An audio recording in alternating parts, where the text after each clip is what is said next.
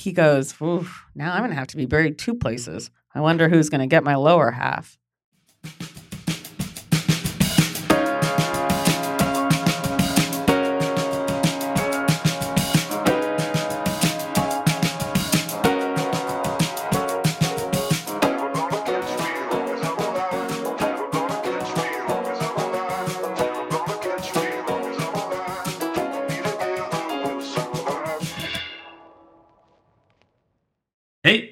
I'm Bryce. This is Plastic Urns, and that was Casey quoting her father. Why? Well, we'll get to that. Casey Wilson, formerly People magazine's most beautiful 40 year old alive, is, among many other things, an actress, writer, and podcast host. She's starred in such shows as Black Monday and The Shrink Next Door, and co hosts the Real Housewives themed podcast, Bitch Sesh. She's also written a phenomenal memoir about the death of her mother called The Wreckage of My Presence, and created a short film called Daddy-O about how her and her dad struggled through the death of her mother. This will be the last episode of our season, but get excited for the next one, and in the meantime, enjoy Casey's many stories. So, my mom died of a heart attack that was very sudden. And it was, um, she was at the beach, Rehoboth Beach, Delaware, where our family would go every year. And my brother and I were set to join my dad and her for a family vacation the next day. And she was just walking on the beach with my dad the night before. Everything was was as you know we always say these stories everything was going great and normal because we so want the outcome i think to be different. And then she died in her sleep. Uh, so that was kind of the initial like story of what i thought had happened and what was true that happened that she had a heart attack. But what i kind of later learned about god 12 years later and what my dad knew to be true, but he didn't share with my brother and I, was that my mom had also battled an addiction on and off for years to Ritalin, which is kind of like today's Adderall, and kind of was getting prescriptions for it. And it was very sad because I think it was really in an effort to like work full time and to raise two kids. And she was kind of that mom that's like at every at every soccer game running the PTA, you know, doing so much. And so actually a lot of like suburban women became addicted to Ritalin in the 90s uh, to kind of like give you energy, really, and to help you lose weight. And so, what we kind of found out a bit later is that we do think the kind of years of Ritalin abuse, it really genuinely, much like Adderall, kind of can speed up your heart rate. So, in a sort of sadder twist, what I thought was kind of this like incredibly random heart attack for a woman at 48, at 54, excuse me, um, kind of, and we can't say for sure, but I'm sure it contributed. It, probably, it certainly didn't help. So, you said you found that out 12 years after she Yes. died? Was that a was that like opening a new can of worms when that happened? I'll say, right? yes. Um, you know, it was so interesting. I was pregnant with my second son, who you might hear piping in and screaming in the other room. Um, you know, it was interesting because the reason my dad told me, which my dad spares no one any feelings ever. So I was shocked he kept that secret. He's just like gossips and he's an open book. And, but he kind of really didn't want that to kind of tarnish maybe my brother and I's viewpoint on my mom. And I think the fact that we learned about it older actually really helped because we just really had compassion and empathy. But mainly, it was a missing piece to our childhood. That's what my brother and I kind of say. It was like that bit of information was like a missing piece because there was erratic behavior and there was periods of time where my mom would have such high energy and be like building things for her preschool in the middle of the night or but then mm-hmm. also real periods of low where she would kind of be in her bedroom for the whole weekend. And so it was more just like confusion surrounding that. So in a way it was I don't want to say relief, but it was like, oh, that's what I was seeing and what was kind of going on. Got it. How old were you when she died? You know, this is so strange. I don't really know. I, I know that's great. I think I was 24 or 25. I literally have blocked it to the point where my friend always laughs because she always reminds me how old I was. Interesting. And I'm like, I don't know. It just happened in such a blur. I had just moved to Los Angeles two days before. oh. And I'm like, God, I don't even know. I was just in a morass, if that's the word, or like a blurry time of like 20s, disastrous 20s. Wait, so do you remember much of the experience at all, or is it like when you look at a childhood photo and you're like, I remember being two years old in this photo, but Yeah. you just recreated it? I do remember Okay. it very, very in very good detail, more than I'd love to remember, probably. But just the time after it too was such a blur of like me trying all these different things to get out of grief and throwing Yeah. myself into different projects, and it, it's really more the time after it that's a blur. What yeah, what were your techniques that you tried and may not have worked? oh God, so many failed techniques.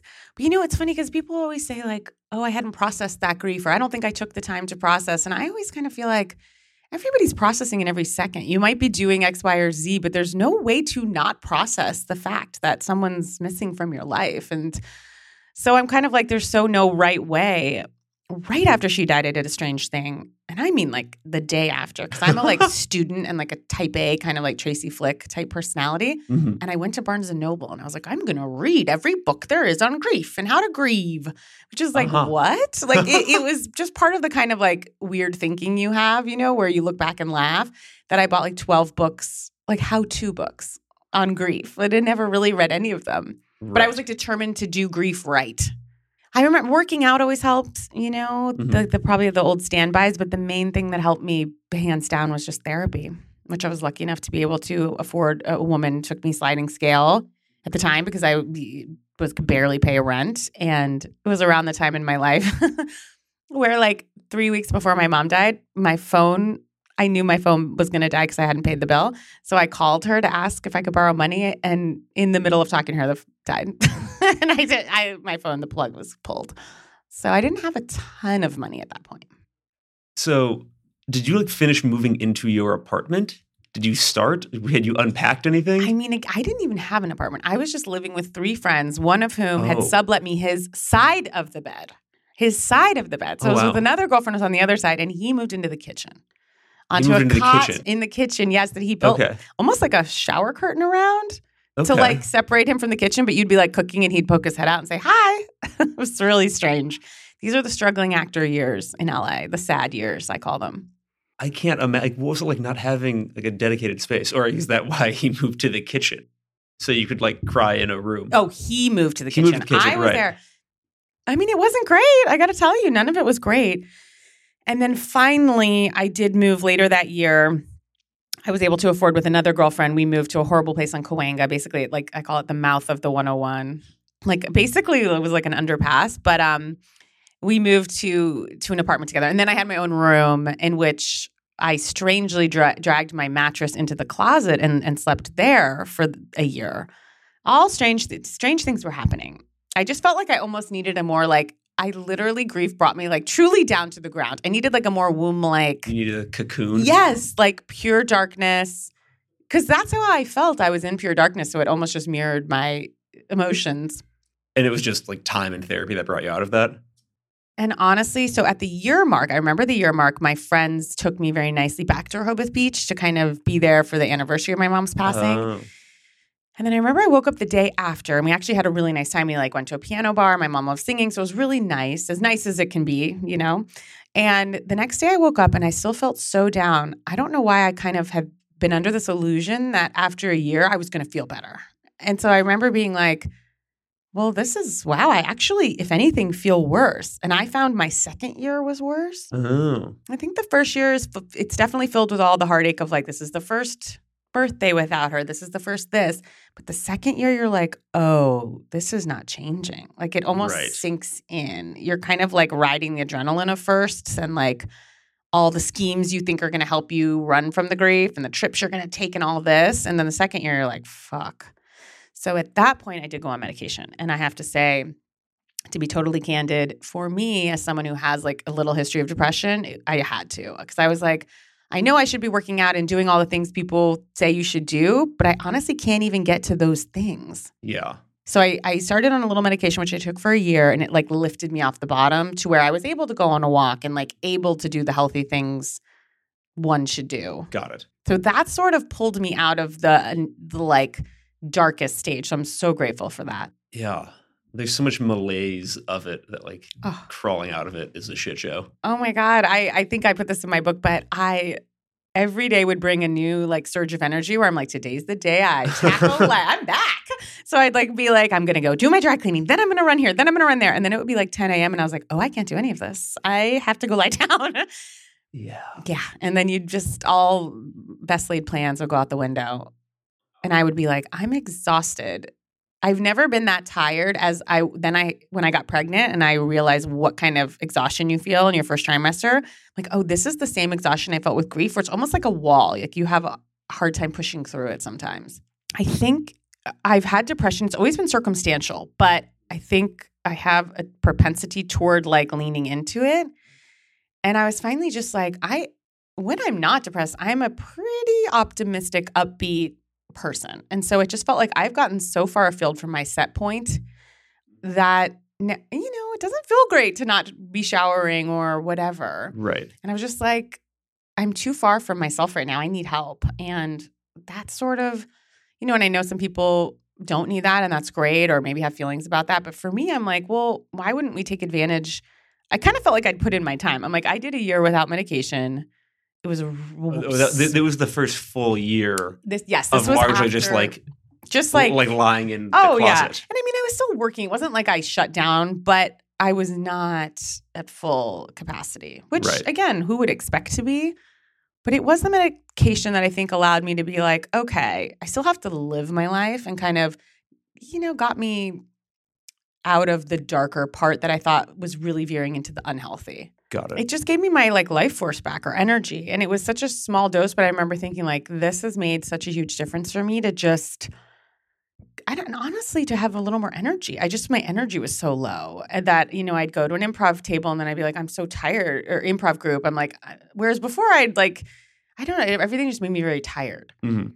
um yeah so it, it really helped me lift me off what i always say like if you are on the bottom bottom you want to punch people in the face who are like take a walk you're not there and so it really helps if you can get a little nudge to then get you it will help you get to all the healthy behavior Right. that can genuinely help you but there's nothing if you're if you can't even get to there you're struggling hmm and obviously therapy and Sure. all these other things can help too You need to like have the energy to make the appointment and then have the appointment and Exactly. do the whole thing. yeah and I, I did not have that at that time Do you remember your experience like um, finding out she died and what that was like? I imagine that was phenomenally sudden and unexpected. Yes. So I was asleep, and the night before, I couldn't really sleep. And I woke up in the middle of the night and I walked into the bathroom and I was like, I really can't sleep. Like, I, and I was flying to go to see my mom the next day. And I'm like, I really am going to need to sleep if I'm going to get, on, you know, whatever. And I'm like, God, should I take half an Ambien? And then I thought, no. And I, no, I don't need that. So I lay back down in bed and I think to myself, all of a sudden, I see this like image of a hot air balloon moving from like, if you're thinking of your like brain like a screen, from like the bottom left hand up to the top right into the sky. And it was moving very slowly. It was like a daydream. I wasn't asleep. It was weird. Like an image of it just came to what me. What time was this? It was like three, oh, no, it was like 1 or 2 a.m. And you'd woken up from sleep? Yes, I'd been awake and I'd come back. I was like, I'm going to take an Ambien. No, I'm not. So now I'm just back lying in bed awake. And what I felt when I saw it, and it was distinctly strange. I'm like, ah, th- and I felt a calm come over me that said, You don't need an Ambien. You don't need anything. You're okay. Like basically, as you are. You don't need anything. And then I, but I was like, fell right asleep. And then I woke up to my uh, best friend, June Diane Raphael. We've been best friends since we were, she's an actress, uh, since we were 17. And she came into the room. She didn't live with me, so I knew something was terribly wrong. And my dad had gotten hold of her because this police officer had told him it's best to have someone with your kids when they hear. And so he called June. She happened to be like checking her phone and happened to be awake in the middle of the night. It was all very strange. And she came over and put my dad on the phone. And then, yeah, he told me. And I just truly fell to the ground. I was in such shock. But then later, so I wrote down, of course, I don't have it off the top of my head, but that day I wrote down what time I had seen that hot air balloon. And I said, I want to check it with time of death when the coroner comes. And it was the same time. So I do have some strange things. I, I knew it. You have some I- strange I knew it was, though. I was like, I'm going to check it just to check it. But I know that was when my mom was dying. It- it- and the message I had received that night was like, You're okay. You're going to be okay. And I thought it was in regards to like, you don't need an Ambien to fall asleep. But it was this like notion of like, you're going to be okay on your own, basically, without anything. Did you then fly to like back to the East Coast that yes, day? I did. Okay. That was a terrible flight. And I, my friend was like, in hindsight, I think I should have flown with you. um, Yeah, it was just an unreal, surreal. And then I had like a long layover. I remember just it was like middle seat, the back, just like so out of it, you mm-hmm. know, just out of it. Did you have to deal deal with any of the other logistics around her death when you were out there? Yeah, I did all of them. Yeah, the whole thing. I mean, the one talk about mistake I made, which I didn't even know it was a mistake to make or not make. I didn't know what was happening, but then they did at our wake at the wake. That was just family. It was open casket, and I just I'm like, God, I wish I never saw that because now we're three days removed. And I think in my my mom is Baptist. There had been some talk of like, are we going to do open casket for the actual service? And right then and there, I was like, absolutely not. Like, it was the most truly uh, uh, out of body, stunning, shocking, horrible things I have ever seen. And I should have taken a fucking page for my grandpa because I said to him, Are you going in? My mom's dad. And he goes, Honey, I prefer to see people when they're living, not when they're dead. And then I was like, That should have been my warning. Was this before after makeup and such was done? this was after. But Okay. um yeah, I mean I I probably told you this too, but right before I went in to see her, this woman came up to me. Never seen her before. She had a lot of makeup on. There's also been a sign. And she was like, Can I ask you a question? She's like, I just did your mama's makeup. And may I ask, who is the doctor that did her eye lift? It is so good. Could I get that doctor's name? And I laughed so hard because my mom had had an eye lift like 10 years before or a few years before. I was laughing so hard because I'm just like, it's so inappropriate that she would ask that, but also quite a compliment. My mom would have been like, great. You know, right to the end, my eye lift is looking great. so it just made me die laughing. Did you give her the doctor's name? I did not even have the doctor. I mean, again, you're I'm like just trying to like hold myself here together, but I took it as a compliment. Okay. And she meant it as a very big compliment. So it's like, okay. Right to the end, right up to the end. Getting compliments. You know, we also did two funerals, which was our decision because my grandfather couldn't travel. So that's what had happened too, which is that so then we fl- we all flew to Florida where she was going to be buried. So we did a very small service there. And then oh yeah, this is funny. So when we drove out to the funeral or to the plot, you know, I asked so crazy. So my mom really liked Coca-Cola, but like really liked it. Like I feel like 20,000 a day. And also really liked this one purse she had and you know again you're just in such a weird headspace and i felt compelled more than compelled like obsessively it was obsessively necessary to bury her with a can of coke which i'm like that's to explode. Like now i'm just thinking of it and i buried her with a can of coke and a purse and like photos of my brother and i and a lot of her jewelry. But i didn't tell my dad this. So we're driving away from the funeral and I said something about I'm glad I like have her all her rings and diamond rings and stuff. And my dad's like, Casey, you're gonna want those for your grandkids. Like the, you know, th- they're not meant to go with her. You Yeah. know, and it wasn't about like he was like we need the money. It was more just like I think you know Fletcher gets engaged. He's gonna you're gonna want those wedding rings to like actually still be with us. So you had to go and yeah. So he went and talked to the guy because it was she was she had been like lowered in, and then uh, my last memory is seeing the coffin taken back up on springs, but then they tilted it up so it was like on this very sharp diagonal, almost perpendicular to the ground. And I was just picturing her body, in they're like rustling about, and then I see someone just like opening it and looking for. I was like, I cannot believe what my eyes are seeing, but it was nice to have those rings when Fletcher got married. So Okay. my dad was right, but it was not. I I, did you get the coke back? I left the coke, and that's tough to Didn't think drip of out, it though. exploding. I don't know what the hell happened to that coke, but left the coke in the purse. These are just wild hairs you get that you're like, I will see this through, this idea through. Yeah. Yeah. When my dad was buried, like they had, had to like drive the backhoe to like drop the dirt in over like everyone else's grave. It's like, this can't be the appropriate action here. What do you mean? Yeah, so they weren't apparently fans of shoveling the dirt back into the grave after the body was lowered. So, Okay. so they used a backhoe, like a, one of those like diesel. yeah, I know what you mean. Yeah. and the, it was a uh, it was a green burial, which is to say, like it was in like a bit of a naturey area with like kind of a slim path that was like wide enough to walk down, but not wide enough to drive a 10 foot wide vehicle down. Oh my god. And so they have to drive this thing down the path and inevitably like drive over all of the graves on the way to his. It's like this is It's not what you incredibly unromantic. Yes, yes, yes. Do you have an actual like headstone? Yes, we do. Yeah. My father, we also we had like bought him a plot at the same time. I have no idea why, but he has a headstone with his name and his it, it the it's the best. It says the year of when he's born and then a dash and then nothing. It's amazing. So one time we were visiting the grave and then at this point my dad is remarried to my stepmom. And he goes, "Ooh, now I'm gonna have to be buried two places. I wonder who's gonna get my lower half. As though as though when he's gone, these women are gonna be fucking him. I I- was just like, okay. And fighting one over it. lucky woman will get my father's lower half.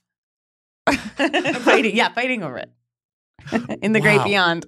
Okay. Okay. With the funeral, hmm w- did you end up actually like re- having to redub lines of a funeral? I did, yes. So my dad makes political commercials, and so he taped my mom's funeral on like an old timey camcorder on like two of them that he set up. And Did you get We- multiple angles there? oh yes, he did. Yes. Okay. And edited it together. You know, people again, like when you grieve, it's so funny to look back. Like you know it's crazy when certain things you do. You're like, I can see outside of my body that this is crazy. Like I see my dad setting up multiple angles for a funeral, but it's like what he needed to do. He felt very strongly that there were some of my mom's dear friends that couldn't be there. And he felt really strongly like, I want them to see this Got it. and feel like they were part of it. So that was like his mission. Then my mission of the day was like making sure the music was what you would want. Like everybody takes on their own kind of crazy stuff. But then at one point, I guess the mic dropped out. I have no idea what, but my dad felt that I guess maybe my performance or my voice wasn't what he wanted. And so he asked me to come in and ADR, which is what we do in my business of like basically redubbing yourself in a booth. And then so I basically had to recreate the tears from my mom's funeral for a line so that he could have the perfect DVD. And then he gave it to everyone in our family as stocking stuffers. Have you watched it since? I have not, Bryce. I love how he was just like, oh, everyone will love this. Like he thought he was really gifting us with like a cool video, you know? like, oh yeah, yeah, yeah, you'll love this.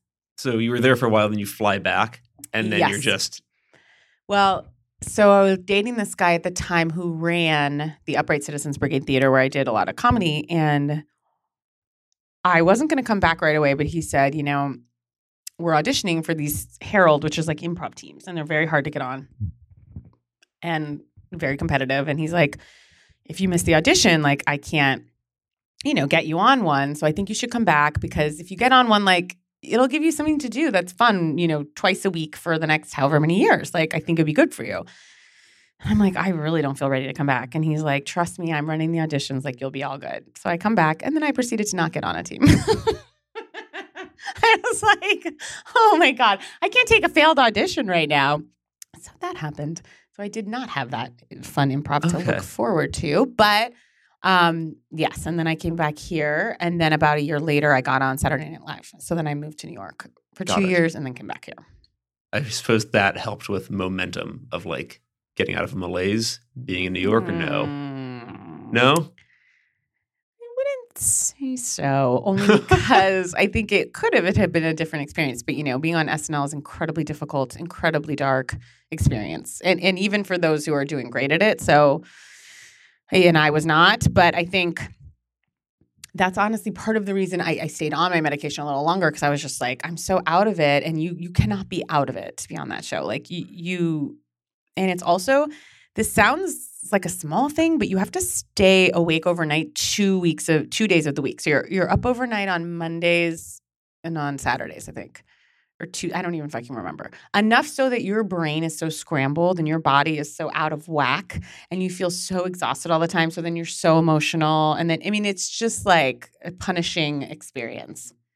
I wouldn't say I was, Got it. Completely so not, all not there. a good. Yeah. it was not a great transition for me. No, Okay. No. Got it. So moving back to LA. Yes. Then I actually Provided got on a show called Happy Endings, which was wonderful. Then I met my husband. You know, it was smooth sailing from there. Let's just say Got that. it. It took me a few years. Yeah. Yeah, not sleeping probably doesn't help with grief.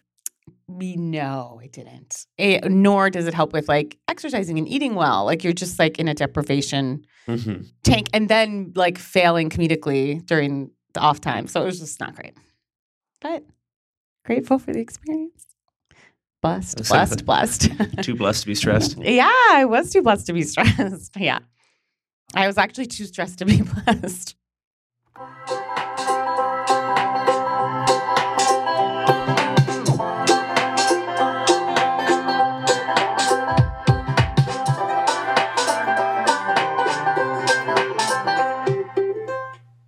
Was there a weirdest place or reason that you found yourself crying? Oh my gosh. I, this one isn't a weird place, but it sort of made me laugh. I the first New Year's after New Year's has always been a very tough time for me in regards to death, just because there's just something about it of like, oh, this person's not going to get to see this next year that we're all celebrating. That really would always bum me out. So, but my friends are like, we're going to go out and we're, you know, I'm 25, however old I am. And so we're in West Hollywood and we're getting dressed. And again, that feeling comes in where I'm like, I can't go to a club. Like I'm feeling so depressed. But yet I'm putting on my clothes, I'm getting dressed. And then I'm like, and I'm crying, but I kind of don't want them to see that I'm crying because they're all like trying to go out and have fun. And I'm like, they're going to make me go out. I can feel it because they think this is what I need, you know, like a night out on the town. So what I do is I decide to hold myself hostage and I take an Ambien. So when I tell them, they're like, come on, come on. And I go, I can't. I've already taken an Ambien. Basically, like, I'm going down in two. So you can try, but you'll have to like drag my body. I basically like roofied myself. And so then five minutes later, I was asleep and they had couldn't say anything about it. And it was one of the greater New Year's I've had. Sleep at 9 p.m. Do Ambiens hit that hard? That oh, quickly? they hit very hard. Yes. Interesting. Yeah. We- They knew I was done. It was like, you know, I powered myself down basically, and I wasn't going to get talked out of staying home. So look, if you ever don't want to go somewhere, just take a take an Ambien, take a swig of Nyquil, and then people can't say anything about it. Did you have to explain why you took the Ambien? I told them they were dying laughing. They're just like, this is so strange. Like you really could have probably told us you didn't want to go, and I was like. I know, but even I know myself, I like to please. I probably would have been like, all right, let's rally. But I just knew in my head that being with like strobe lights and people dancing would actually be so depressing. When, like everyone else is living this joyous life. Exactly. you can Like, go I fuck yourself. definitely don't need. I'm already in the world with people's lives moving on. I don't need to see people like partying and right now. Yeah. Were there any other uniquely weird or surprising moments that come to mind? Um, in my short film, I have a sequence which really happened where when my mom, my dad always takes photos everywhere, like to the, the guy where you're like, you don't need a photo of this, you know, like always got the camera. And this is pre even like, you know, when iPhone photo. I mean, he's got the throwaway camera out, he's got whatever he's got out, you know. And when my mom died, he was in such shock that he took a ton of photos of her dead while when before the paramedics got there because and it's actually sweet, it's very sad, but he he was in this headspace of like this is so unbelievable that this happened. He didn't think we would believe him. Which like is sort of sweet. He just was like this couldn't possibly have happened. Like I need evidence to show them. And also he felt like maybe we would want to see that. Like would we be mad at him later that he was just in a crazy headspace. So but then when he got kind of more in his right mind, A he forgot about them, but B he never showed us or whatever.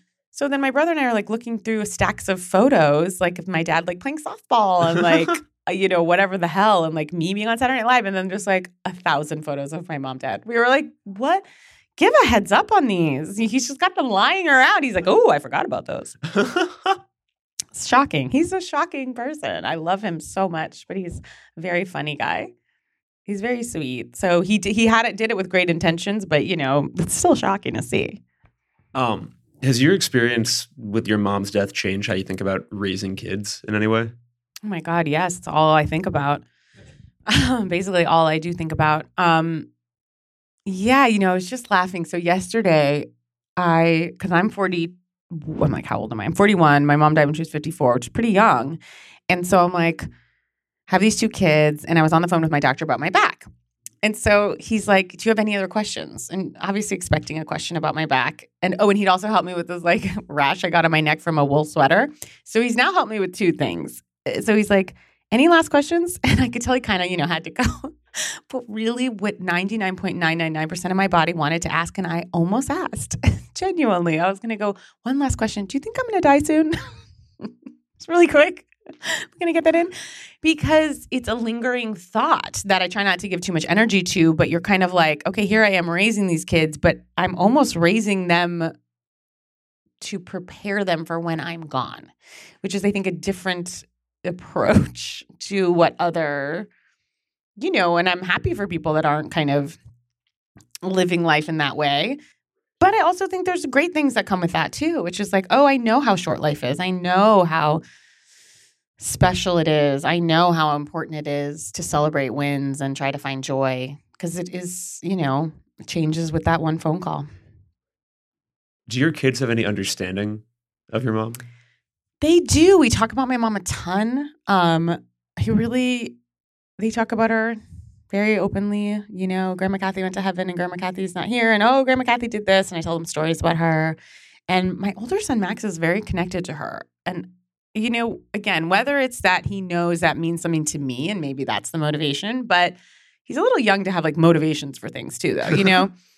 but like he's very sweet when we went to her grave this summer you know he he wasn't even six yet and it's hard to under to s- explain why we bury people under the ground like when you really break it down it's quite strange you know to a kid he's like so wait they're underground you know because he kept going when we get there he goes when we get there can we dig her up and say hi i was like mm, that's not going to happen unless i need more jewelry but he's like oh, why can't we dig her up and give her a hug? He kept saying that. And he just really genuinely didn't understand. And I was like, oh, you know, I tried to explain, you know, once they're down there, like, but then it's also hard to explain that I also say she's all around us, you know? So I was kind of trying to be like, she's here, but she's also not here. And I was like, so we really kind of can't give her like a physical hug. And then I turn around, and we're at the grave, and he's lying down face first on the um on her kind of plot, giving it a hug.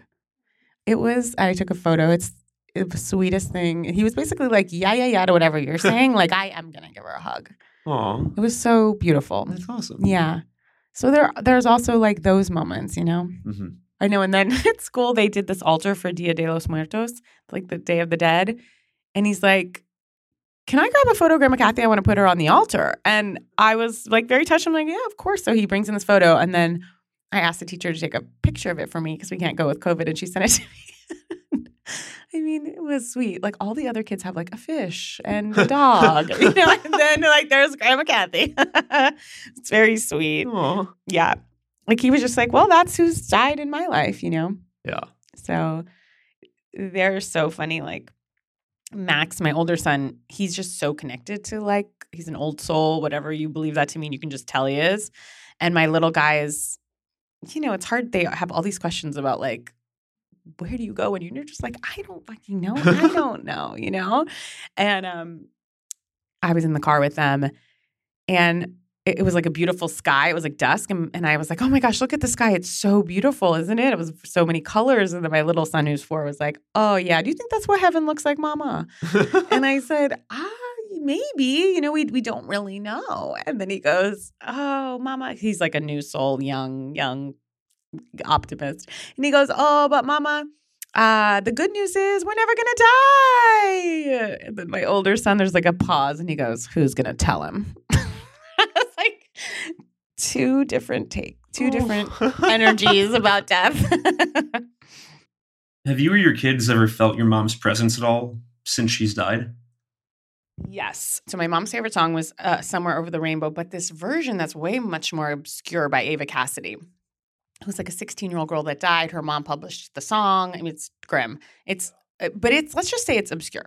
So I don't even have it in my Apple. You know, I I don't have it in my library for whatever reason. So I'm just setting that up. So I wrote a memoir about largely about my mom and her about her death, and it had been four years in the making, and it was the final day to send it in. It was like it's been proofed a million times. Like, do you sign off on this book going out in the world? There's no changes being made.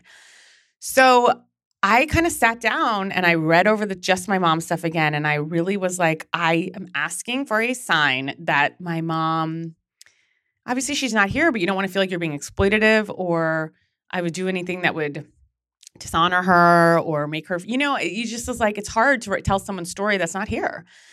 And I'm like, "Ah, I think it's all a love letter to her, but I'm also talking about addiction and some darker things. And I just said to myself, okay, I'm going to say yes, but I would love a sign if there's ever any signs out there to be had. So I press send. I get in my car. I'm always running late. Run to my car. I I try to ask Siri to play this song. I'm like, Siri, will you play this one like Joan Collins song? I keep asking for it, and she's like, I don't understand you. And I'm like, Siri, and I'm getting pissed. You know, I'm like, play whatever. and then there's like this long pause, and Siri goes, Yes, we will play something from our Apple Radio made for you, Casey. Now I'm like, what? I know I know that exists, but like never come on one time in my life. I don't know what the fuck she's talking about. And it was the Eva Cassidy Somewhere Over the Rainbow. Wow. And I was just like, it was very eerie. I'd not asked for that, even not even asked for that song. I mean, it was strange. And I'm like, okay, I I could brush this off, but for again, I don't really care about the why or if it's true. It more just for me, left here on earth, I was like, I'm going to take this as a sign and put it out there. And I know my intentions are pure. And I think it ended up really helping people. And that was so, that was like the biggest sign I've ever gotten. Thank you so much to Casey, to Brian Pedersen for the support, and to Coco Broden for the music. And thank you so much to you for this great season. Make sure to subscribe wherever you listen and follow us on Instagram so you can stay up to date on when we're back. And, as always, tell your friends about us, do cool things, and if you enjoyed it, give us a review on Apple Podcasts. Thanks.